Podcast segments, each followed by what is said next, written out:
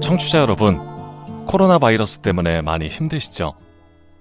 이럴 때일수록 차분하게 서로를 위하며 이 위기를 잘 넘겨보아요. 어려울 때일수록 필요한 건 사랑입니다. 우리는 꼭 이겨낼 거예요. 최경령의 경제쇼 플러스는 흔들림 없이 여러분과 함께합니다.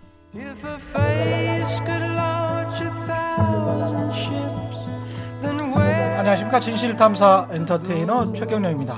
방금 들으신 음악은 브래드의 이프. 제가 조용구 씨랑 이야기를 하다 보니까 이게 소피 마루소가 갑자기 생각나는 그런 음악이었습니다. 좋아하셨군요. 예, 소피 마루소를 좋아했죠. 이프는 별로 좋아하지는 않았습니다. 저는 부룩실주 좋아했습니다. 주말에는 재미도 지식도 따따블 되는 최근의 경제쇼 플러스 시작하겠습니다. 오늘 보시다시피 나오신 분 두분 아주 대단하신 분들이죠. 존리 메리츠 자산운용 대표 나오셨습니다. 안녕하십니까? 네, 안녕하세요. 예, 그리고 방송인이자 또 대표시기도 해요. 조영구 대표, 방송인 조영구 씨 나오셨습니다. 야, 이 사람아. 최경영의 경제쇼 듣자. 조영구입니다. 예. 저 존리 대표님 나온다고 해서 꼭 나오고 싶어서 제가 이렇게 오늘 나왔습니다. 일반 무조건 나오셨어요. 왜냐하면 아, 그때 그래요? 네. 어떤 이야기를 했었냐면 음. 금융교육에 관해서 제대로 알려주시는 분이 있다라고 하니까 아들 금융교육 때문에라도 음. 예. 무조건 나와야 되겠다. 불러달라고, 예. 아유, 꼭 제가 피디님한테 사정해서 나오게 된 겁니다. 예. 제가 하는 일이 그거예요. 예. 지금 전국을 다니면서 그 금융교육 예. 그게 너무 중요하거든요. 우리 어렸을 때부터 금융교육이 중요하거든요. 예, 예. 그래서 그거를 하고 있고 책 얘기해도 돼요? 아, 책 얘기해도 되고요. 네, 제가 그 얼마 전에 또 저 청와대 맞아요. 청, 원 네. 같은 거 내지 않으셨어요? 제가 저기 그 초등학교, 중학교, 고등학교 과정에 예, 예. 금융이 반드시 들어가야 된다. 금융교육을 당연하죠. 넣자. 네, 필수 한국은- 과목으로. 한국은 돈을 안 가르쳐요. 돈의 음. 중요성을 안 가르치니까 예. 거의 불구자가 되는 거예요. 그렇죠. 그래서 그렇게 잘하는 사람들은 커서 돈을 어떻게 관리할지 모르고 돈을 어떻게 벌지 모르고 맞아요. 투자를 어떻게 할지 모르고 그러다 보니까 이게 심각한 문제가 되거든요. 빈부격차가 심해지고 예, 예, 예. 노인층의 빈곤율이 높아지고 그다음에 노후 준비 안 되고 이게 한국이 가장 심각한 거거든요. 그래서 중요한 건 국민청원 넣어가지고 몇 저기 어느 정도 됐어요. 근데 지금 열흘 밖에 안 남았는데요. 지금 심각한 게 되죠? 13,000명밖에 안 돼요. 아이고. 그래서 오늘이라도 좀그 20만이 넘어야 되는데 그거? 그러니까요. 그렇죠. 예. 근데 저는 이제 제 팟캐스트도 그렇고 제가 유튜브도 다 올리고 했는데 의외로 다 좋습니다, 좋습니다 하는데 실제로 액션을 안 해요. 음. 그 굉장히 궁금해요, 왜 그런지. 이게 필수 과목으로 그러니까 이게 음. 또 고정관념이 있는 것 같아요. 이게 공부라는 게 꼭 무슨 뭐 하늘천 따지 같은 그런 고상한 것만 그렇죠. 생각을 음. 그렇죠. 하는데 네. 사실은 실질적인 거거든요. 음. 그리고 실질적인 어떤 교육을 못 받은 사람이 사회에 나가서 또 이상한 게 그러니까 본인 재산 금융 수 있단 말이죠. 당하게 되고요. 예. 음. 잘못된 데 투자하게 되고 음. 투자하는 방법을 모르고 음. 투기와 투자를 이해하지 못하고 네, 그다음에 그 자본주의를 제대로 이해하지 못하고 그렇죠. 그게 이제 어 일본이 그렇거든요. 예. 음. 근데 한국이 그대로 일본을 지금 답습하고 있거든요. 어, 좀 공부를 못했는데 음. 저는 초등학교 때부터 신문도 돌리고 대학교 때 늘 공사장 가서 일을 하고 그렇게 해서 제가 여기까지 왔는데 늘 그러다 보니까 돈을 벌어서 저축해야 되고 아껴야 된다.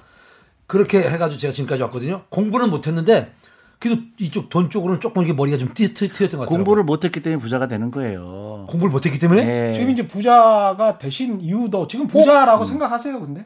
아니 저는 지금 뭐 잘 된 게 뭐 있어요? 땅도 없고 지금 주식도 다 망했고 근데 지금 어쨌든 주식 그게, 15억 예. 그 날리신 거 빼고는 사업은 좀 네, 잘 되신 거 아까도? 존니 대표님에게 주식 망한 걸 또 보여줬어요. 제가 보여줬는데 그러니까 차근차근 왜 망하셨는지 주식을 15억 예. 투자할 정도면 부자가 된 거 아니에요. 예. 근데 이제 다 날아갔는데 뭔 뭐 부자예요, 어쨌든. 간에 15억이 있었던 거 아니에요. 예, 예. 그러니까 근데 제가 살 때 뭐 여담이긴 하지만 15억에서 13억을 잃어버리셨다고요. 13억 5천 얼마 얼마 동안에요? 지금 한 14년 됐습니다. 14년 투자해서 예, 예. 그러니까 굉장히 어려운 일을 하신 거예요. 사실은 굉장히 힘든 거예요. 그렇게 손해 보기가.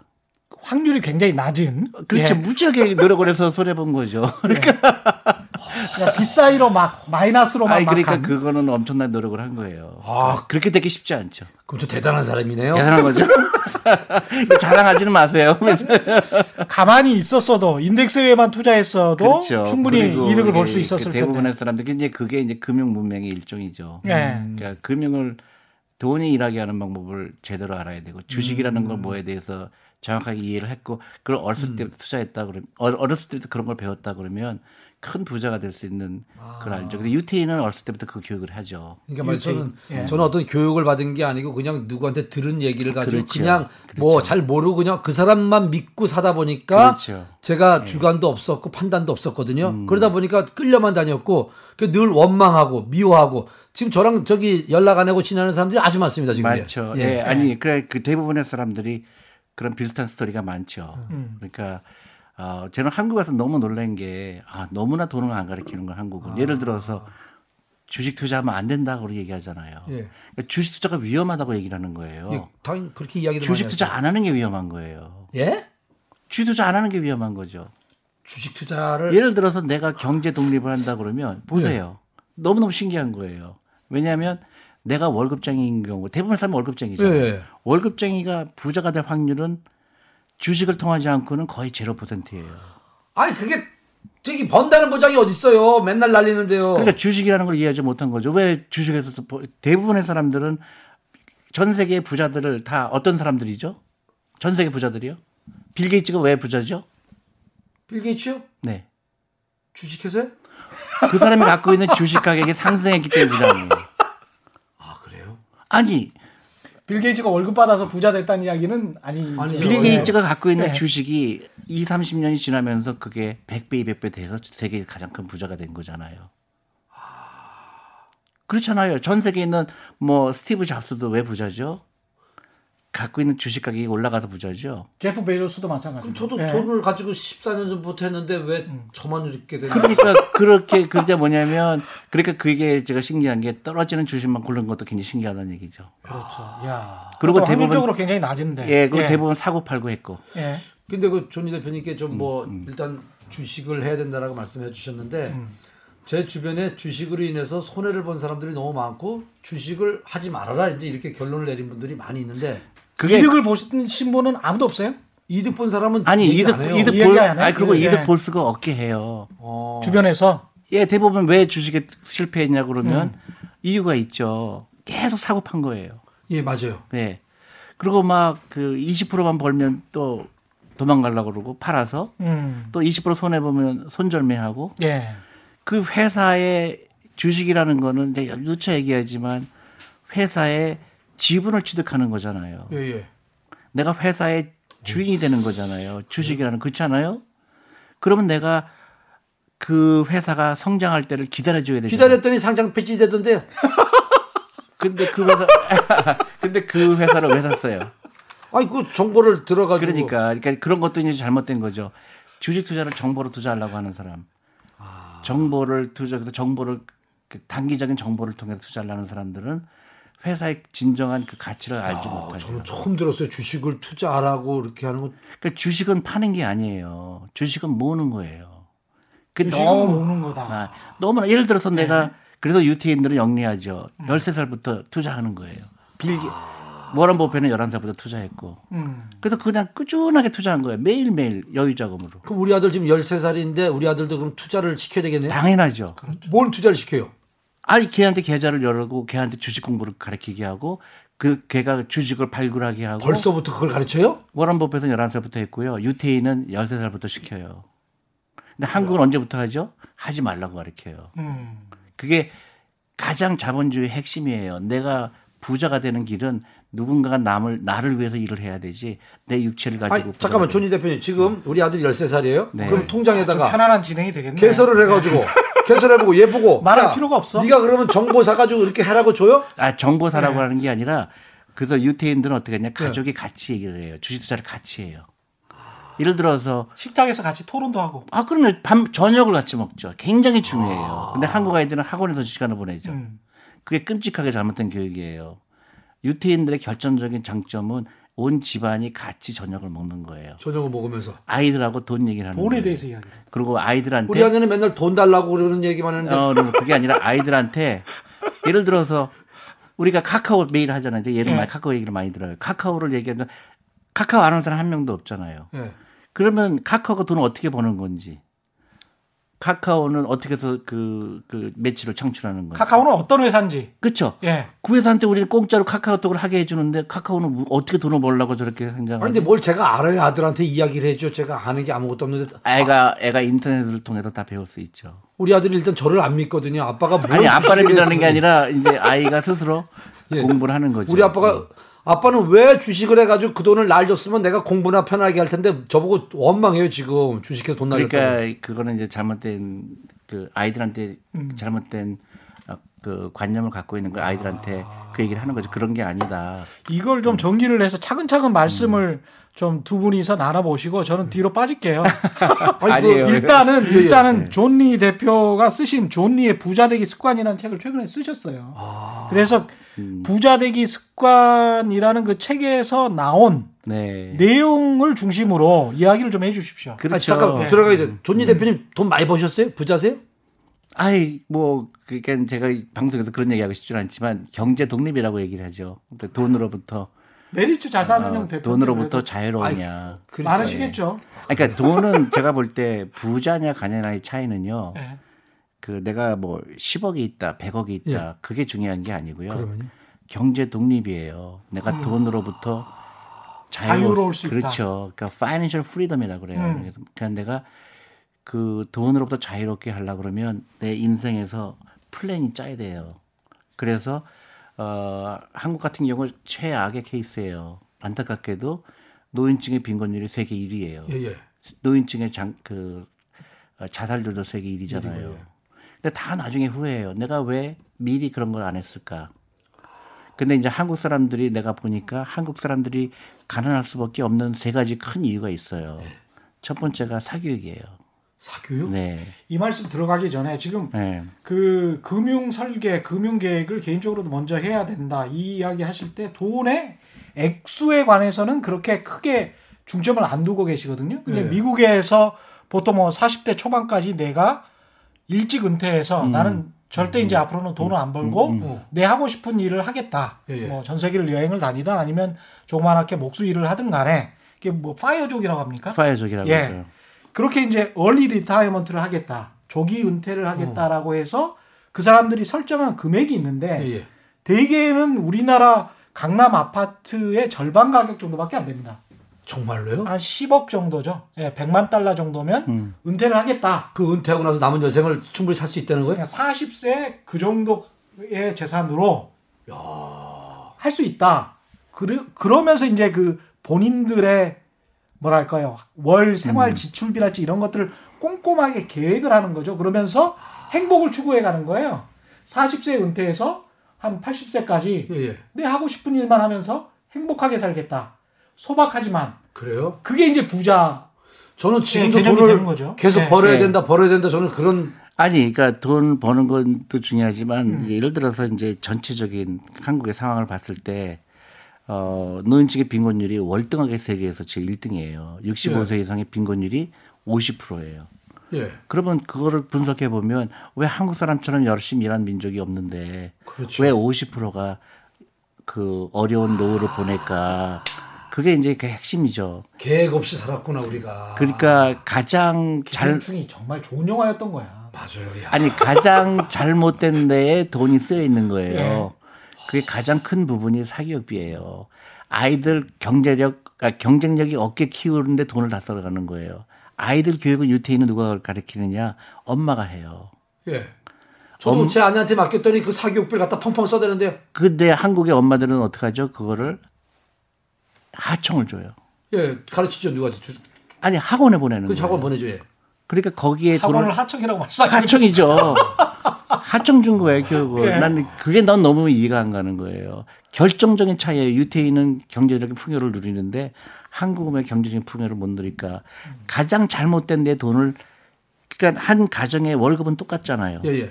근데 유태인들은 엄청나게 부자고 결혼도 많이 해서 애도 많이 낳고 대대로 부자가 되는데 왜 한국 사람은 대대로 가난해질까? 예, 가져야니까. 결정적으로 금융을 이해하지 못했고 돈을 어떻게 쓸지 몰랐고 아이한테 어떤 행복을 줘야 될 거는 아무런 것이 옆집을 따라가는 거예요. 그래서 금융 문명을 뭐라 그러냐면 질병이라고 그러고요.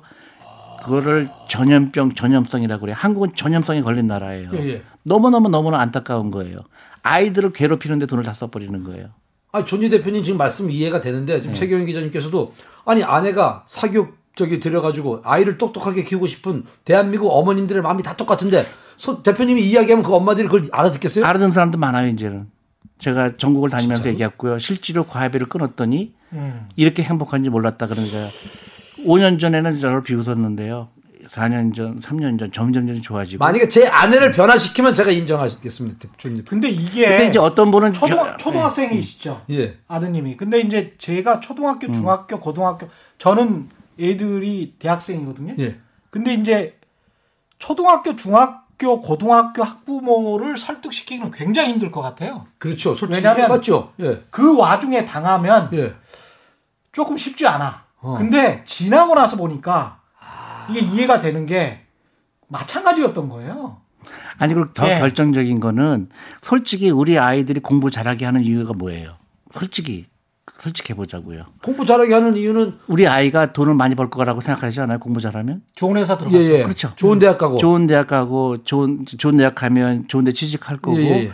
그러면 우리 아이가 돈을 많이 벌 거라고 착각하잖아요. 예, 예. 절대로 그런 공식은 행- 행동되지 않아요. 부자 되는 애들은 어떤 애들이에요? 행복한 아이들이에요. 상상력이 풍부한 아이들이에요. 우리 아이들을 정말로 사랑하면 상상력이 풍부하고 행복하고 그런 아이들이 돈을 벌지 공부 잘하고 1등하고 그런 건 아무런 의미가 없어요. 아, 제가 진짜 학교 음. 다닐 때 공부도 안 하고 맨날 놀러 다니고 까불까불했던 애들이 지금 기업의 대표가 돼서 돈을 많이. 벌었어요. 당연하죠. 진짜 야, 이놈 나보다 도 공부 못했던 놈인데 돈을 더 많이 벌었어요. 그러니까 공부 잘한 아이들일수록 그 상상력이 떨어지게 돼 있어요. 그래서 외국에 있는 교육에서는 공부에 포커스를 안 두는 거예요. 아이들한테 창의력을 좀 키우는 거예요. 앞으로 창업해라. 아 그럼 대학 안 보내요? 대학 보내겠죠. 아, 근데 안 보내도 괜찮아요. 좋은 사실은. 대학을 못 가잖아요. 공부를 안 하면. 상관없죠. 우리나라는 좋은 대학을 나와야 인정받고 좋은 대학 들어가야 사람들이 칭찬해주고 그러니까 그러니까, 그게 이제 전염병인 거예요. 착각하는 거예요. 옆집이 하기 때문에 나도 해야 되는 거예요.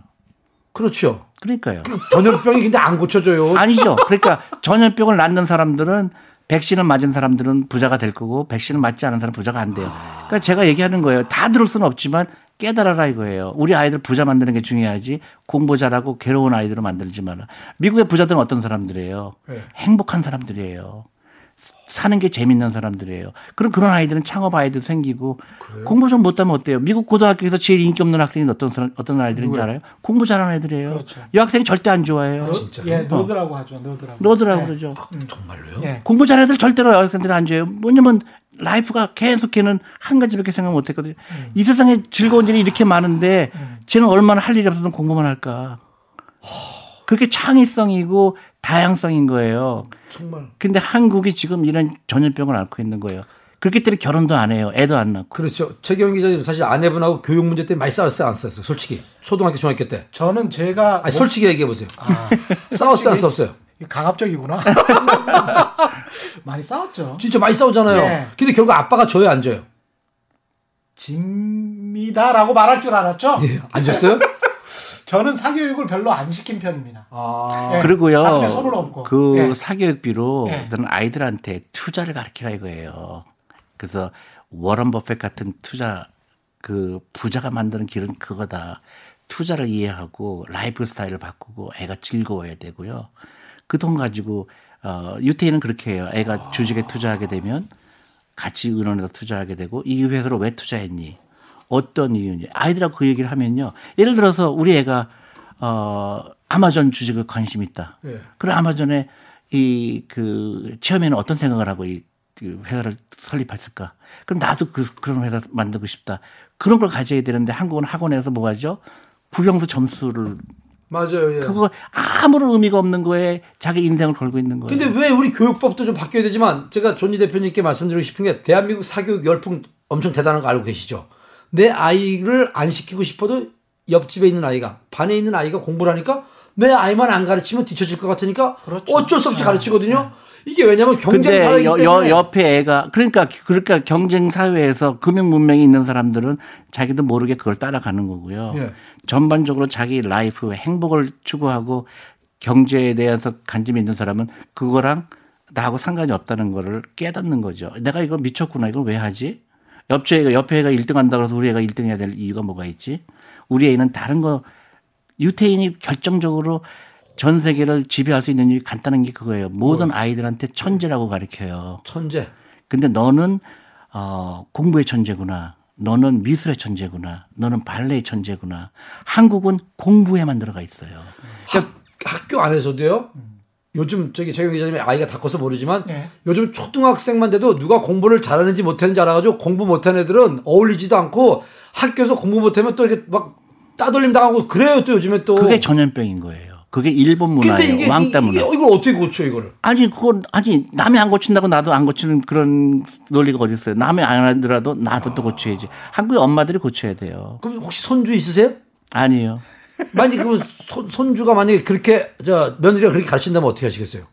아직 그런 일이 안 일어났으니까 그렇지만은 저도 이제 그, 어, 강연을 하면서 너무 안타까워요. 그게 한국의 이 사회가 너무 global standard에 뒤떨어지는 거예요. 외국은 이렇게 하고 있는데 외국은 다 행복한 아이들이고 아이도 많이 낳고 하는데 왜 한국은 이 지옥을 만들까? 아이들은 지옥이에요. 공부하기 싫은 아이한테 밤 11시까지 학원이 된다고 생각해 보세요. 지옥이에요. 근데 그, 그게 그걸로 끝나는 게 아니라 온 집안이 가난하게 돼요. 한국의 노인층 빈곤율이 세계 1위인 이유가. 그 노자금이 다 어디 들어가요? 사교육으로 다 들어가죠. 그러니까 바보인 거예요. 난 너무너무 이해가 안 가요. 그러니까 우리가 남편들 정말 열심히 벌어가지고 주면 다 사교육비 들어가고 안 먹고 안 쓰고 이렇게 해가지고 그쪽으로 다 나가잖아요. 그렇죠? 그렇죠. 그게 이제 그 다음에 더 최악인 경우는 이제 조기 유학 보내는 거. 막 그 1억씩 2억씩 쓰는 거. 나중에 예. 최경희 지금 기자님. 제가 한참 좀 듣고 있다. 아니 최경 기자님 아이를 다 키웠으니까 궁금하지 않지만 저는 지금 초등학교 6학년이니까 그러니까 용, 아, 게 얼마나 용, 용, 많겠어요. 용기가 필요해요. 음. 이 상황 자체를 조영구 씨가 이해를 못하는 가장 큰 지점이 예. 지금 말씀하신 것 중에서 돈이 행복을 가져다 주는 게 아니고 이 순서가 거꾸로 돼 있는 거예요. 지금 존리 대표가 말씀하시는 거는 행복과 창의력 있는 아이가 돈을 그냥 불러오는 거예요. 그렇죠. 그러니까 돈, 돈을 내가 많이 벌어서 행복해지겠다라는 가치관 자체가 완전히 거꾸로 돼 있는 거예요. 전도돼 있는. 거예요. 예, 예. 그다, 그러니까 예. 이제 이해하기가 좀 쉽지 않은 아니, 건데. 그래, 그거 이제 그런 네. 거예요. 이제 그 전체적인 이제 문화의 차이도 있지만, 음. 어, 정말로 우리 애가 사랑한다 그러면, 이제 행복을, 우리 애가 정말 행복한가 중요한 거. 그러니까 절대로, 근데 이제 한국은 뭐냐면, 부모가 아이들을 노예로 만드는 거예요. 자랑하기 위해서. 아, 맞다 자랑. 예, 우리 옆집은 뭐, 그 1등 못 하는데 우리 애가 1등 하면은 그, 그, 그 정말 지극히 작은 부분에 우리 애를 그 불행하게 만드는 거예요. 많은 공부 잘하는 아이들이 목숨을 끊어요. 좋은 대학교 갔는데도 불구하고 맞아요, 맞아요. 하버드 가기도 하고 그 예일도 갔는데 목숨을 끊는 아이들이 있어요. 그게 왜 그러냐? 부모에 대한 반항이에요. 복수하는 거예요. 제가 지난번에 방송에서는 말씀 안 드렸지만 예, 예. 그 번아웃 돼 가지고 예. 얘가 고3 때 그 완전히 다 놔버린 아이 이야기 드렸었죠 한번. 예, 예, 예, 예. 제가 아는 아이인데 그 아이 같은 경우도 지금 2년이 지났는데 공부 잘했어요. 예, 예. 집이 부잣집이에요. 심지어는 초등학교도 사립 초등학교를 나왔어. 예, 예. 아주 한국에서 로얄 코스로만 쭉 공부를 하고 강남에서 공부를 했습니다. 근데 고3 때 갑자기 얘가 아무것도 안 하는 거예요. 그런 사람 많아요. 고3 때. 네. 그리고 그냥 누워서 잠만 자. 음. 절대 방에서 안 나와. 2년 동안 지금 그러고 있어요. 어... 대학도 안 가. 음. 이게 반항, 그리고 복수하는 거예요. 지난주 예능 음. 프로그램에서 봤는데 룰라의 김지연 씨가 이제 그 결혼을 한 집에 이제 아이가 둘이 있는데 초등학교 때 수학 천재였대요. 음. 근데 이제 중학생인데 아예 공부를 안 하고 음. 아예 그냥 뭐다 포기했더라고요. 벌써 중학생인데 그런 게 그러면 너무 공부에 대한 스트레스 때문인가요? 아니요. 그러니까 그건 이제 내가 그 구체적인 케이스는 잘 모르지만 대부분의 내가 그 한국 부모들한테 정말 얘기하고 싶은 거는 애가 공부 못하는 건 전혀 관계없다. 왜냐면 우리 애는 다른 데 탤런트가 있는 거예요. 얘는 운동을 잘할 수도 있고, 얘는 코미디언 자질이 있을 수도 있고, 얘는 뭐, 그, 뭐, 뭐, 말을 잘할 수도 있고. 근데 그런 거를 유태인들은 얘기해 주는 거예요. 너는 참 이런 게 천재구나. 근데 공부 못하는 건 전혀 문제가 안 돼요. 타 의사, 변호사 될 수 없잖아요. 그리고 서울대가 뭐 정원이 뭐 그때 봐야 2천 명밖에 안 되잖아요. 거기에 왜 뭔 몇십만 명이 거기에 그 매달리고 거기에다가 그럼 그 아이 못 들어간 애는 어떻게 되죠? 나는 뭐 문제가 있는 거예요. 바보처럼 또 생각이 되고. 그게 전혀 아니거든요. 그냥 너무 안타까운 거예요. 왜 유태인 같은 교육을 해라. 다 천재다 너는. 천재다. 네, 근데 너는 수학을 싫어할 뿐이다. 너는 영어, 너는 국어를 싫어하게 싫어하는구나. 상관없어. 너는 행복하잖아. 근데 대신에 부자는 돼야 되죠. 경제 독립을 해야 되죠. 그러니까 어렸을 때 투자를 가르치고 그 아까운 사교육비를 투자를 바꾸란 얘기예요. 제가 아는 그 우리 형님 그 손주를 데리고 돈을 버는 법, 돈을 어떻게 관리하는 거, 주식 이런 거를 이 손주들한테 이야기하길래 아유 형님 애들이 뭘 한다고 이야기를 해요. 그랬더니 자꾸 이렇게 얘기를 해줘서 돈을 이렇게 관심을 갖게 한다고 하더라고요. 당연하죠. 돈을 준 거 세뱃돈을 준 걸 가지고 모아가지고 네가 한번 주식을 해보라고 그렇게 해서 계좌를 개설해 줬다는 얘기를 하길래 그렇죠. 아유 형님 걔들이 뭘 알아요 라고 했는데 그분은 그럼 앞서가는 거예요. 그 엄청나게 손주한테 아까워. 잘하는 거예요. 엄청나게 잘한 거죠. 그래서 아이가 어렸을 때도 돈을 귀하게 여기고 돈을 아낄 줄 알고 소비를 제대로 하고 돈이 어떻게 일하는 걸 알게 하고 주식이라는 게 굉장히 좋은 거라는 걸 알게 되고 주식이라는 거는 내가 계속 그 살아가면서 항상 옆에 있어야 되는 걸로 인식을 하게 되고 단타로 해서 주식을 그냥 어떻게 막 요거 요거 벌었다가 요거 벌었다 그렇게 얄량한 짓은 안 하고 삼성전자 주식을 사면은 30년 40년 갖고 있는 거예요. 그럼 나중에 그게 그게 계속 아까 사 모으는 거라 예, 그랬으니까. 100배도 되고 200배도 돼서 300배가 되는 거예요. 근데 그런 그 좋은 주식 고르는 능력을 가르쳐 주는 거고 그럼 애는 근데 그 아이를 끝나는 게 아니라 유태인처럼 one generation to generation이라고 그래요. 아, 맞아. 1세, 2세, 3세, 4세 다 부자가 되는 거예요. 그리고 주식도 물려주는 거예요. 음. 아. 그래서 그게 그, 그, 그러니까 아주 순조롭잖아요. 근데 그 아이가 공부 잘할 수도 있고 못할 수도 있어요. 그럼 존유 대표님 저처럼 지금 주식을 하고 있는 많은 분들이 있어요. 어떤 회사의 가치에 투자를 해서 기다려야 되는데 저는 아침에도 보고 점심에도 보고 틈나는 대로 이걸 주식이 떨어졌나 올라졌나 그거에 따라서 제가 기분이 좋았다 나빴다 좋았다 나빴다 이렇게 되거든요. 정말 그러고 나서 또 팔아야 되나 언제 팔아야 되나 이런 거에 너무 집착을 하는데 그러면 우리 같은 아- 정말 방송을 듣는 정말 아버지들이 어 손주들 가진 뭐 할아버지들 이런 분들이 뭐 주식을 어떻게 좋은 거예요? 그래서 이제 괜히 우리 선전하는 것 같아서 그런데 그래서 펀드를 하라 그래요. 어, 간접 투자를? 예, 네. 저희가 이제 주니어 펀드라는 게 있어요. 예. 그 어린 아이들한테 계좌를 들어서 어. 그 생일 선물 생일 때 생일 선물하는 게 아니라 할아버지가 그 펀드에 어. 5만 원 넣어주고 10만 원 넣어주는 거예요. 근데 그건 기가 막힌 거예요. 그러니까 미국에서도 그렇게 유태인들이 많이 하거든요. 그러면 할아버지가 물건을 사주지 않고 어, 펀드를 사주면 할아버지가 아 2020년 1월 달에 2월에 2월 뭐 5일 날 생일날 할아버지가 나한테 10만 원 넣어줬다. 그 기록에 남잖아요. 예, 예, 예. 그럼 이제 언젠가 할아버지 돌아가시겠죠. 예. 근데 그게 가치가 예를 들어서 그 아이가 서른 살 됐을 때 가치가 만약에 뭐 1억이 됐다, 5천만 원. 그러면 할아버지에 대해서 너무너무 눈물 나는 얘기죠. 그거네. 예, 그거예요. 그게 지금 내가 안타까운 게 왜 그렇게 아까운 돈을 다 사교육비에 애 괴롭히는 데 쓸까? 난 너무 이해가 안 가는 거예요. 아, 최 기자님 만약에 우리 아버지가요 네. 저한테 삼성전자 주식을 진짜 한 그 어렸을 때 사줬으면 지금 엄청난 부자 아니야? 아니 근데 실제로 음. 기획재정부의 그 국장까지 했던 분 차관은 안 하셨고 예. 아버지가 아마 총리이셨던 분 이죠. 네. 그렇죠. 신, 신 총리의 자제분이 예. 정년퇴직할 때 삼성전자를 을 주식을 3만 주인가 가지고 있었던 걸로 기억나는데 음. 예, 예. 구주를 예. 가장 부자인 관료 중에 한 분이었죠. 그러니까 아. 과거 옛날부터 주식을 가지고 있었는데 30년 40년 동안 전혀 팔지를 않았거든요. 공직자 생활을 하는 동안. 음. 그래서 이제 정년퇴직을 했어요. 그러고 그러고 보니까 나중에 이제 정년 퇴직할 때 몇백억이 돼 있는 거죠 이게. 음, 예. 그런 거예요. 그걸 아이들한테 가르쳐야 돼요. 어, 저는 존니 대표님을 지금 만나면서 지금 정말 망치로 맞은 느낌이 나는 게 아이를 공부를 가르치고 정말 더 하나라도 가르쳐야 되는 게 옳은 교육법으로 알았는데 만약 우리 아이에게 올바른 경제관념을 심어줘서 이 아이가 20년 30년 지나서 이 가치가 더 높아졌을 때 그것뿐만 아니라 돈의 가치뿐만 아니라 이 아이가 그런 경제관념을 갖게 되면 어 창의적인 생각을 하게 되고 창업을 할 욕심이 생겨요. 아, 돈으로부터 예. 자유로우니까 예, 그 다음에 내가 나는 이런 회사를 차리고 싶다. 모험을 한번 해볼 수 예, 있는 그렇죠. 예. 그 그러니까 미국에서 많이 쓰는 게 남을 위해서 일하지 말고 너를 위해서 일하라. 음. 그게 중요한 거거든요. 그러니까 창업을 하는 거거든요. 자기의 열정을 위해서. 아, 그럼요. 근데 왜 자기의 열정을 위해서 즐겁게 하는 일은 또 성공할 확률이 굉장히 높잖아요. 그렇죠. 예, 예. 예. 그리고 주식을 통해서 세상을 배우는 거예요. 그렇죠. 네. 예. 아, 조니 대표님이 좀 국회에 들어가서 좀 우리 교육법도 좀 바꾸고 좀 환경을 좀 바꿔야지 이게 이제 이게 바뀌지 않은 상황에서 아니에요. 그것보다는 엄마들이 먼저 바뀌면 돼요. 그렇죠. 엄마 들이 더 지금 난리예요. 아, 그러니까 엄마들이 바뀌어야 되는 거죠. 엄마들이 곰곰이 생각해 보세요. 우리 애가 정말로 우리 애한테 위하는 게 뭔가.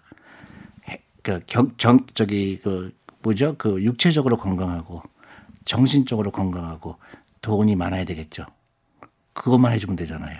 그럼 돈 버는 법을 가르쳐 줘야 되고 경제관념을 가르쳐 주고 그다음에 육체가 건강해야 되잖아요. 스포츠를 해야 되죠. 근데 정신 건강은 뭐죠? 잠을 많이 재워야 되죠. 참 요즘 많이들 안 재워요. 안 재우죠. 예, 그러니까. 최악의 교육이에요. 그런데 그런 아이들은 행복하지 않은 아이들이 사회에 나왔을 때 어떻게 해요? 사회가 어렵죠. 그러니까 지금 사회 한국은 자꾸 헬조선이라고 그러고 예. 이 좋은 나라를 헬조선이라고 자꾸 부정적이라고 그러고 지금 말씀하시는 예. 게다 코로나 바이러스 대처법에도 나옵니다. 충분한 수면을 그러니까요. 충분한 수면을 그렇죠. 취해야 되고요. 특히 예, 정신적으로. 예. 일본이 지금 자살률 굉장히 높잖아요. 젊은 사람들의. 그게 다 똑같은 원리예요. 행복하지 않은 젊은 시절을 보낸 거예요. 끊임없이 경쟁력이거든. 끊임없이 옆에를 이기라고 배웠거든요. 근데 지금 제가 조니 대표님 이야기를 듣고 제 아내랑 가서 이제 이런 얘기를 한다면은 아내들이 이런 이야기를 들으려고 하지 않고 아니야. 아이가 지금 교육이 더 중요하고 더 여기서 안 하면 뒤처지고 지금 오빠가 뭘 몰라서 그래. 좀 아- 오빠 제대로 하라. 이런 이야기를 들으면 싸움이 되거든. 부부 싸움이. 최근에 제가 어 어디 부산에 가서 가정주부 대상으로 어 제가 강연을 했어요. 근데 똑같은 그, 그 반응이 보였어요. 예. 그러니까 좀 말도 안 되는 사람, 저 사람 미친 사람이다. 예, 예. 미국 예. 미국에서. 아, 미국에서 와서 예. 한국 실정을 모른다. 한국 실정 몰라도 저렇게 모르냐 예. 그렇게 그런 반응이 받았어요. 근데 한 분이 저한테 어 연락이 왔어요. 자기는 처음 그런 생각을 해봤다. 그래서 집에 가서 남편분하고 얘기를 했대요.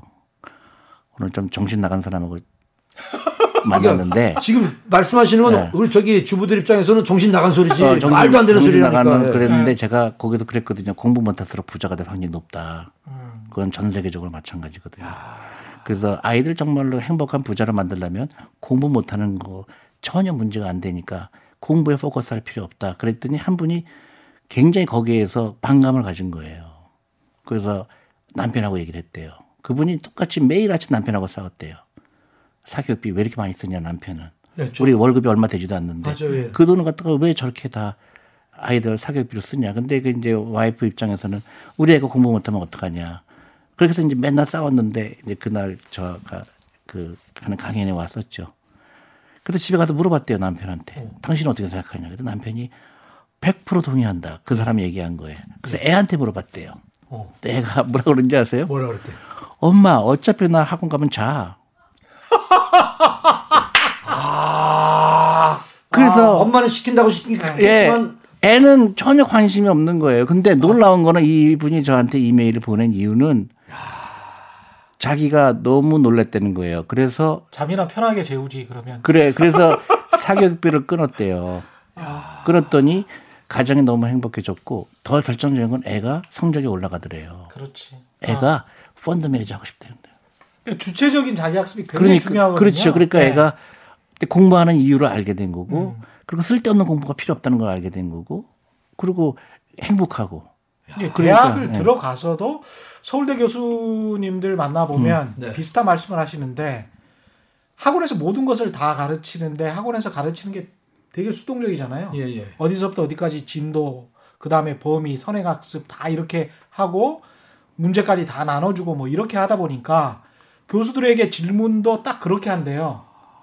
이, 여기까지 하면 돼요? 이렇게 물어본대요. 그렇지.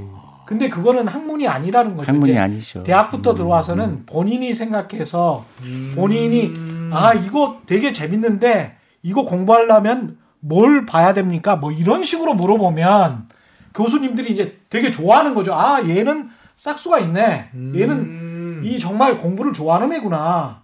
이 생물학이나 화학을 정말 관심 있어서 왔구나. 이렇게 해서 이제 교수들도 열심히 가르치는데 그게 아니고 숙제가 뭐냐. 점수를 어떻게 하면 잘 받을 수 있냐. 이걸 주로 물어보기 때문에. 아이, 그리고 저는 한국에 와서 예. 저기 저기 이제 회사를 경영하고 있지만 제일 놀란 거는 질문이 없어요. 질문이 없는 거는 진짜 심각한 거예요. 그러니까 평생 교육을 받으면서 정답을 맞추는 것만 배웠기 때문에 그 아이는 부자가 되기 힘들어요. 그렇죠. 네. 예. excitement가 없어요. 어떻게 흥분이 되는 게 없는 거예요. 그래서 우리 한국의 교육은 정말 지금이라도 바꿔야 돼요. 그렇지 않으면 일본처럼 돼요. 일본은 굉장히 불행한 민족이에요. 근데 그걸 알거든요. 바뀌어야 된다는 걸 알고 아니 잘 몰라요. 아, 잘 모르는 게 아니라 그만큼 절실하지가 않은 거예요. 절실하지 않다. 절실하지 않은 거죠. 어, 그래요? 절실해야죠. 내 노후가 중요하고 우리 아이의 행복이 중요하다면 절실해야죠. 그래서 끈을 끊을 용기가 필요하죠.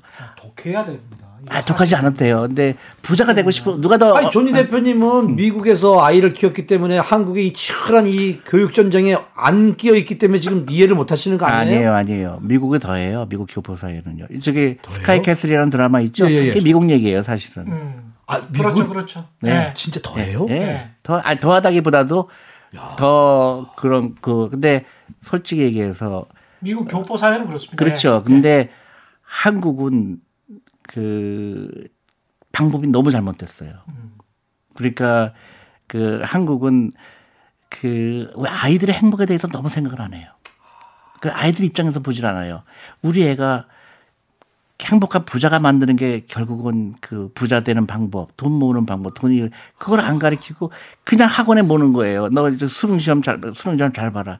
그게 전부예요 교육이. 아, 이건 조니 대표님께서는 지금 이제 우리 최경영 기자님도 아이가 이제 대학생이 되고 보니까 아, 정말 이건 그렇게 중요한 게 아니다는 걸 읽기 오셨다고 했는데 그러면 아니 효과가 별로 없어요 사교육이. 그렇죠. 예. 근데 그때는 모르셨지만 지금 돌이켜 보면 그렇잖아요. 그렇죠. 만약에 그 예. 돈으로 사교육비로 투자를 했다 그러면 훨씬 더 큰. 그러면 우리 최 기자님은 지금 아, 강남에 빌딩이 하나 있죠. 빌딩. 근데 뭐 조니 그 정도는 대표님은 예. 어리 그러면 어린 아, 저 아들 자녀분들을 그럼 처음부터 그렇게 교육을 시키셨습니까? 어, 그렇죠. 우리 애들은 그렇게 큰 뭐 사교육비 그런 거 많지 않았어요. 그럼 이렇게 지금 그 소신대로 가르쳤 근데 이제 사람들이 그런 얘기 하면 그런데 우리 애들은 공부를 좋아했어요. 어, 좋아했고 그냥 놔뒀어요. 그런데 우리 둘째는 지금 대학생인데 제가 요만큼도 학점이 어떠냐 물어보지 않아요. 점점 적을 많이 만들고 계십니다. 제가요? 예, 아이들이 공부를 좋아했어요. 이런 말. 아니 아니 그게 아니라 아니 스포츠도 잘했어요. 아니 아니 그러니까 내 얘기는 아들 공부 못했어요. 아니 아니 근데 제가 실수했어요. 근데 근데 저 대표님은 아이가 공부도 잘하고 다 아니, 잘하니까 아니, 걱정이 없고 아니. 지금 우리 아이는 공부 잘 시키고 싶은 우리 엄마 아빠의 마음이 그게 있거든요. 설득하기 힘들어지는데. 예. 아니 아니 아니 아니 아니 그 우리 둘째도 그렇고 자기가 가고 싶은 학교에 갔고요. 예.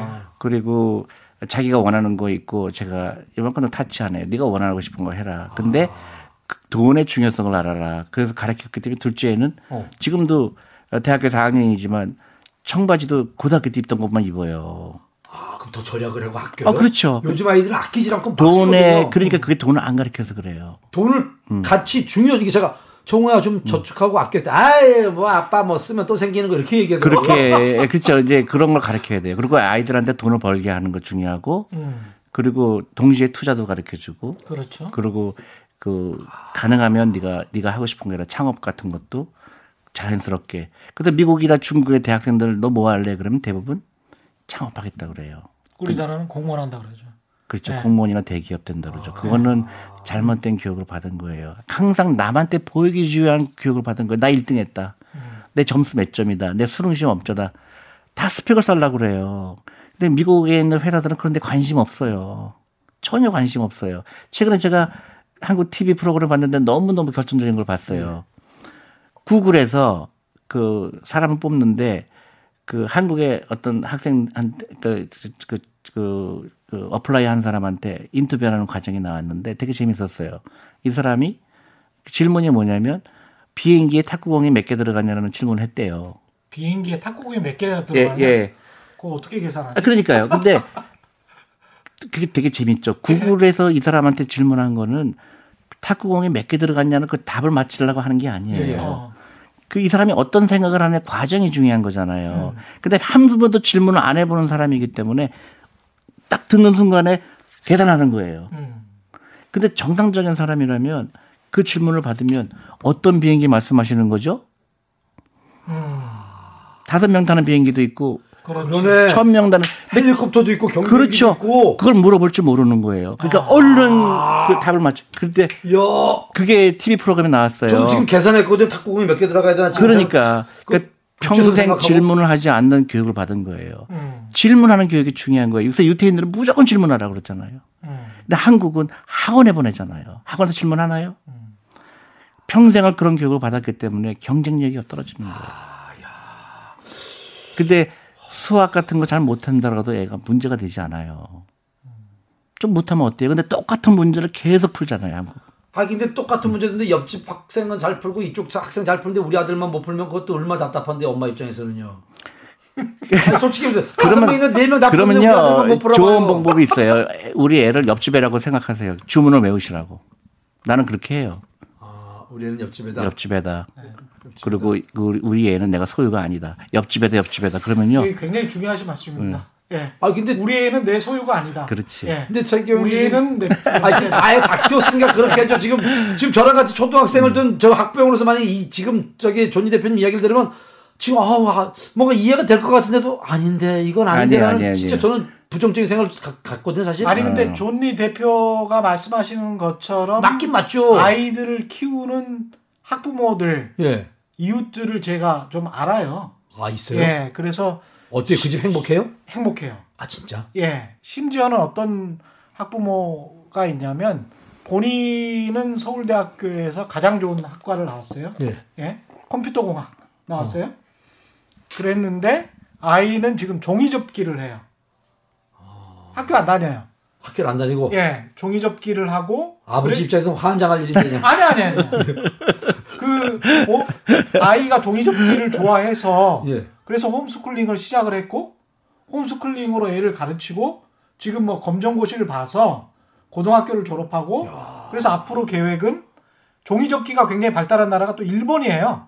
음, 그래서 일본의 전문학교에 가서 음. 종이 접기 장인을 만나서 근데 이 종이 접기가 아 진짜 있는 일이에요 진짜 있는 일이에요. 근데 나중에 이제 산업적으로 보니까 종이 접기가 어떤 굉장히 큰 산업적인 건축 디자인 관련해서도 쓰고 음. 자동차 관련해서도 그러네. 쓰고 어, 맞죠. 3D 프린트가 대- 아직도 대체하지 못하는 그래서 종이 접기 접기만으로 떼었다가 붙였다가 하는 게 아니고 음. 종이 한 장만으로 할 수 있는 음. 그래서 이게 이제 디자인적으로 공학적으로 굉장히 중요한 insight를 주기 음. 때문에 종이 접기가 또 산업 디자인 쪽에서는 굉장히 또 그 중요한 분야가 됐다고 합니다.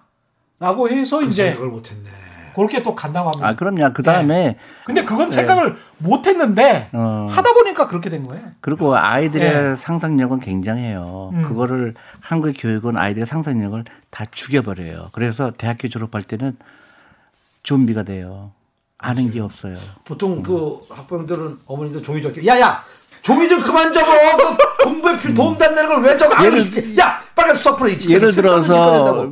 그 미국이나 이 중국이나 보면은 아이들한테 부모들이 창업한다 그러면 되게 좋아하잖아요. 예. 근데 한국은 부모들이 반대하잖아요. 예. 창업한다 그러면 왜 그런 걸 왜 하니?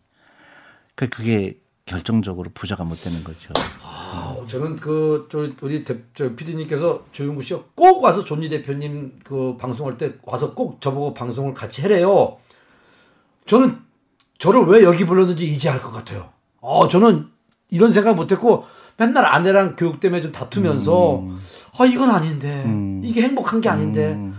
아이는 저한테 와서 아빠 힘들어 음. 공부 힘들다 음, 음. 나 아빠 재미없는데 근데 왜 엄마가 속상할까봐 엄마가 대부분 그렇죠. 예, 어. 엄마가, 엄마가 어, 원하는 걸 해주고 싶거든요. 혼나잖아. 그러니까 내가 아빠가 음. 해결해 줄까 했더니 아빠 힘 없는 거 알아. 엄마 그렇지.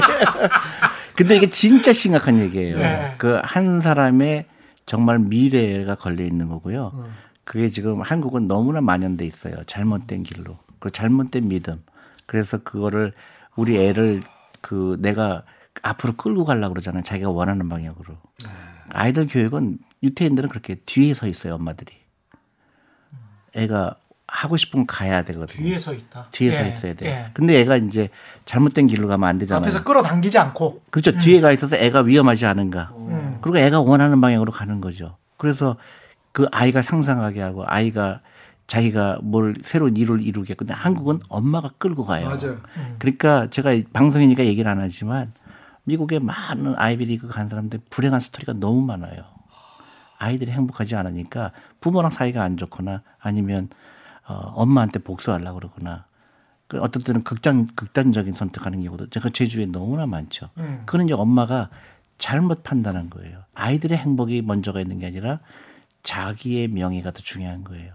우리 애 어디 학교 갔다. 우리 애 하버드 갔다. 우리 애 MIT, 우리 애 서울대학 갔다. 이게 그것 때문에 이그 금전적인 걸 다 쏟아붓고 아이는 아이들을 행복하지 않고 또 그나마 서울대 간 거는 다행이죠. 대부분 못 가잖아요. 못 가죠. 그러니까 그때는 뒤죽박죽이 되는 거예요. 돈은 없고 노후 준비 안 돼 있고 또 애는 취직이 안 되고 평생 학원에서 보낸 아이들이 경쟁력이 없죠.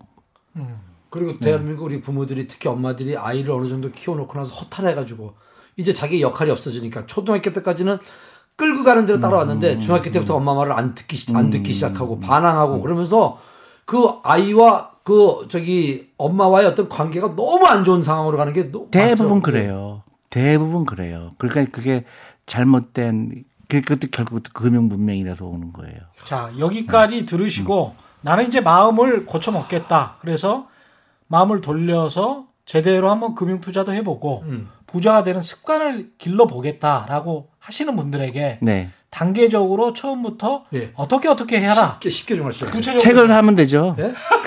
제, 제 책을 사면 되죠. 아니, 아, 농담이 여기 방송에서 아, 농담, 아, 다 농담. 털어 놓으세요. 아니에요. 농담인데 아니, 지금 지금 시간이 없을 것 같아서. 맞긴 아, 맞는데 한 어떻게 10분 정도 남았으니까. 아, 시간 쉽게, 남았어요. 쉽게 예. 접근하는 법. 우선. 제, 제일 첫 번째 예. 이제 그 네, 경제 독립이라고 그러잖아요. 예, 예. 그 중에서 경제 독립을 하는 건 뭐냐 그러냐면 또 피트니스라는 얘기도 해요. 어. 음. 파이낸셜 피트니스. 예. 그러니까 내가 무- 육체가 건강하지 않으면 운동을 해야 되잖아요. 예, 너무 뚱뚱하거나 아니면 너무 말랐거나 하면 운동을 하잖아요.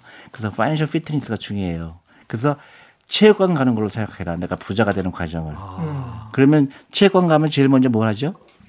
체육관 가면 저 제가 이제 운동을 해야 되겠다. 내 예, 건강을 되찾기 위해서. 예. 그 제일 먼저 해야 되는 게 뭐죠? 스트레칭 먼저 이렇게 아니죠.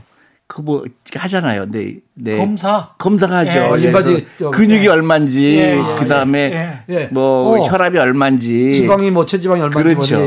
그래도 같이 그래서 내가 이제 부자가 되는 오늘부터 내가 부자가 되는 습관을 해야 되겠다. 그러면 제일 먼저 내 상태를 알아야 되죠. 재무 상태를 재무 상태를 알아야 되죠. 예. 그러면 내가 다 적어봐야 돼요. 내 재산이 얼마인지. 어, 다 적었어요. 그 다음에 내 부채가 얼마인지. 어. 음. 그럼 부채가 어떤 부채가 있는지. 대부분 악성 부채가 있을 가능성이 크죠. 예. 크레딧 카드. 예. 그 다음에 뭐 돈 빌려준 거 못 받은 건 뭐가 되네. 그것도 부채가 되네. 그거는 이제 잊어버려야 되죠. 그거는 이제 자산에 들어가는 게 아니고. 그 다음에 이제 그런 거 있죠. 마이너스 통장. 예. 그거부터 갚아야 되죠. 투자하기 전에. 그래서 내가 부자가 되는 과정은 그넷 에셋이라고 그러죠. 전체 자산에서 내 부채를 뺀 거. 뺀 거. 순자산. 예. 순자산이 그거를 이제 내가 크게 만드는 게 이제 내 과정이죠. 순자산을 가지고 그러면 순자산이 늘어나게 해야 되겠죠. 부동산이 있고 현금이 있는데 그럼 현금만 가지고 그러면 아니요. 그러니까 자산에다 들어가죠. 부동산도 예, 예. 들어가고 현금도 들어가죠. 그래서 이걸 어떻게 이제 해야 되나요? 근데 이제 부동산이 너무 많다. 그게 굉장히 위험한 거예요. 내가 이제 그 대부분의 한국인들은 굉장히 심각한 문제죠. 예.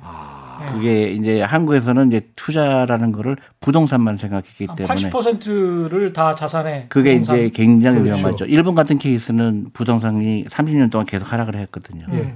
그럼 내가 전 재산이 부동산에 있다는 거는 이 심각한 문제점이니까 이제 그런 진단을 먼저 해야 되죠. 내가 건강이 너무나 뭐 살이 많다든가 아니면 근육이 없다든가 아니면 뭐 뼈가 뭐 어떻게 됐다든가 그런 과정을 이제 먼저 내 파이낸셜 스테러스가 그러니까 내 현재 재정 상태로 했어요. 그다음 그다음 비슷비슷 어치죠. 그 다음에 이제 자산이 늘어나려 그러면 어떻게 되죠? 내가 번 거와 소비를 생각해야 되겠죠. 번 것과 소비. 아, 예. 얼마 버는데 내가 예를 들어서 한 달에 300만 원 버는데 현금 흐름. 네. 예. 300만 원 버는데 나가는 게 얼마인가? 음. 그런데 대부분 나가는 게 더 커요. 예, 뭐 사- 어, 그죠. 예, 대부분 이제 신용카드 때문에 그렇죠. 그렇죠. 예. 그다음에 차를 대부분 갖고 있어요. 차가 네. 있죠. 네, 웬만하면 차를 팔아야 되겠죠. 차같이 애들 라이드 해야 되는데 학원. 아, 학원을 다니지 말라잖아요. 그러니까 차는 그 차를 팔아야 돼요. 웬만한 월급쟁이들은. 예. 그리고 거기에 그래서 비용을 줄이는 거죠. 아, 그 중에서 가장 큰 비용이 한국 사람들의 가장 큰 비용이 사교육비와 자동차죠. 자동차. 그 두 개를 없애서 그거를 투자로 바꾸는 거예요. 음. 저는 돌잔치 뭐 칠순 팔순 갈 때가 많은데 그 결혼식 이런 것도 좀 줄여요. 그걸 버스 타고 가면 되죠. 아 그렇게 해서. 어, 지하철 타고 가면 되고. 그러면 이제 근데 사람들도 그거는 이제 돈을 버시는 활동이니까. 아니요, 그래도 차보다 근데 지하철이 그 훨씬 경, 빨라요. 경조사비가 너무 많이 나가요. 그런 것도 그러면 좀 뭐라고 할까? 좀 사람을 줄여야 되겠네요. 다이어트 시켜야 되겠네요. 그러니까 내가 예를 들어서 내가 뭐 한 달에 뭐 5천만 원 번다 그러면 할 수 있겠죠. 음. 근데 예를 들어 자기의 한국에 한 달에 5천만 원 정도 버시잖아요. 그 정도는. 지금 일 다 취소돼가지고 하나도 없어요. 아니 어쨌든 간에 자기의 신종 코로나 때문에 지금 우리 연예인들 지금 행사 하나도 없어요. 아, 그렇구나. 저 그냥 라디오 내일도 나올 수 있고 매일 나올 수 있어요 이제. 아, 그렇구나. 불러주세요 좀저 좀. 알겠습니다. 코로나 바이러스 때문에. 예, 지금 저희 행사가 연예인뿐만 아니라. 모든 저도 지금 깜짝 놀란 게 예. 늘 저는 일이 넘쳐나고 많았는데 이렇게 갑자기 일이 다 없어지니까 당황스럽고 무엇을 어떻게 해야 될지 지금 몰라요. 근데요 그거를 굉장히 좋은 경험인 게 그게 내가 60세가 됐을 때 그렇게 나왔으면 어떡하실 거예요. 근데 모아놓은 돈이 없으면 어떡할 거예요. 그거를 사람들은 생각을 안 하는 거예요. 지금도 걱정이 되는데. 지금은 이제 내가 이제 이 이제 바이러스가 없어지게 되면 다시 또 일이 생길 거 아니에요. 예, 예. 근데 예를 들어서 내가 어 60세가 넘고 아무도 불러주는 사람이 없었을 때 돈이 없었을 때는 그게 지금 한국의 가장 심각한 문제예요. 나는 괜찮을 줄 알았죠. 예. 근데 60세가 되고 65세가 되니까 그동안 어디다 돈을 썼을까요? 아이들 학원에 다 썼죠. 60세 이후에 매월 들어오고 소비하는 그 현금 흐름을 눈여겨 생각해 보시면 네. 그거에 맞춰서 인생 계획을 해보면 좋을 것 같아요. 당연하죠. 예. 당연하죠. 예. 그러면 예를 들어서 300만 원 벌면 300만 원 버는 사람대로 200만 원 벌면 200만 원 버는 사람대로 1000만 원 벌면 1000만 원 버는 사람대로 다를 게 없어요. 똑같아요. 근데 방송을 듣는 분들이 60이 넘으신 분들이 이제 노년인 거 많잖아요. 네. 그런 분들은 본인이 가지고 있는 자산 이걸 가지고 투자를 해야 돼요? 아니면 있는 거 가지고 그냥 써야 돼요? 투자해야죠. 어디다가요? 그러니까 이제 그 주식 비중을 좀 줄이더라도 음. 주식은 무조건 해야 되는 거고요. 주식형 펀드에도 해야 되는 거고 그다음에 채권. 예, 채권도 해야 되고 다양하게 투자하는 거죠. 근데 그게 수익을 낼 수 있지만 수익 손실을 낼 때도 많거든요. 그러니까 이제 그 변동성을 줄이는 거죠. 사람들은요 변동성과 위험을 구별할 줄 몰라요. 변동성과 위험을 예. 예. 그러니까 예를 들어서 주식 투자할 때 음. 내가 어떤 회사 주식을 샀을 때 5만 원 주고 샀다고 가정해요. 예. 근데 4만 원 될 때가 있잖아요. 예, 예. 그걸 위험이라고 착각해요. 변동성이죠. 엄청난 위험이죠. 아니죠. 내가 주식을 샀을 때는 1년 있어 살라고 한 게 아니잖아요. 이 회사가 10년, 20년 후에 5만 원 주고 산 게 500만 원이 될 거로 생각하고 투자하는 거잖아요. 그런 일이 또 실제로 많고. 그래서 그렇게 투자하는데 4만 원 되고 3만 원 되고 이런 건 아무런 의미가 없어요. 예를 들어 요새 바이러스가 생겨서 주식 가격이 폭락을 했다 그러면 예. 너무 좋은 타이밍이죠. 더 살 수가 있잖아요. 싸게. 왜냐면 내가 20년 있다 찾을, 찾을 건데. 위험은 왜? 그 기업이 망하는 거, 상장 폐지. 그렇죠. 예. 위험은 내가 20년 기다렸는데 회사가 엉망이 돼 있는 거예요. 예. 근데 그거를 위험을 줄이기 위해서는 예. 그래서 공부를 하는 거고 조영구 씨 같은 경우는 위험을 음. 쫓아갔던 것이고. 진짜 저도 이렇게 사놨던 주식 그냥, 그냥 예. 가만히 뒀으면 이렇게까지는 안 갔겠네요. 그렇죠. 오늘 방송 어떠셨습니까? 아니 끝내야 돼요. 궁금한 게 너무 많은데 이거 어우, 또한번 한번 해요. 더 할까요? 예, 또번 근데 해요. 지금 저는요. 예. 제가 어, 나 저는 제 나름대로 잘 살아왔고 생각이 바르다라고 생각했는데 너무 잘못된 생각으로 살아왔고 신세계. 깜짝 놀랐어요. 그리고 지금 물어볼 게 너무 많은데 벌써 끝나면 어떡해요? 또한번 해요. 예. 네, 어, 또 한번 예. 두분 나오시죠. 예. 한 번만 더 해주세요. 좀 물어볼 게 너무 알았어요. 많아요. 예. 예. 좀더 이제 구체적으로. 예. 예, 예. 구체적으로 가야 되겠습니다. 존리 메르츠 자산운용 대표 그리고 네. 방송인 조영구 씨였습니다. 고맙습니다. 네. 예, 최근의. 경제쇼 플러스 여기까지고요. 제가 늘 하는 말이 있죠. 올바른 투자와 올바른 투표는 다르지 않다. 투자도 길게 봐야 되고 사람 고를 때도 진중하게 고민해야 된다. 자식 교육도 그래야 될 것 같습니다. 시간을 많이 보고 정말 길게 봐야 될 것 같은 그런 생각을 하게 됐고요. 세상에 이익이 주말에는 따따블로 되는 최경량의 경제쇼 플러스 여기서 마치겠습니다. 고맙습니다. 안녕. 아, 최경영 네, 경제소 최고예요. 존니 만세. the you I've come If a face could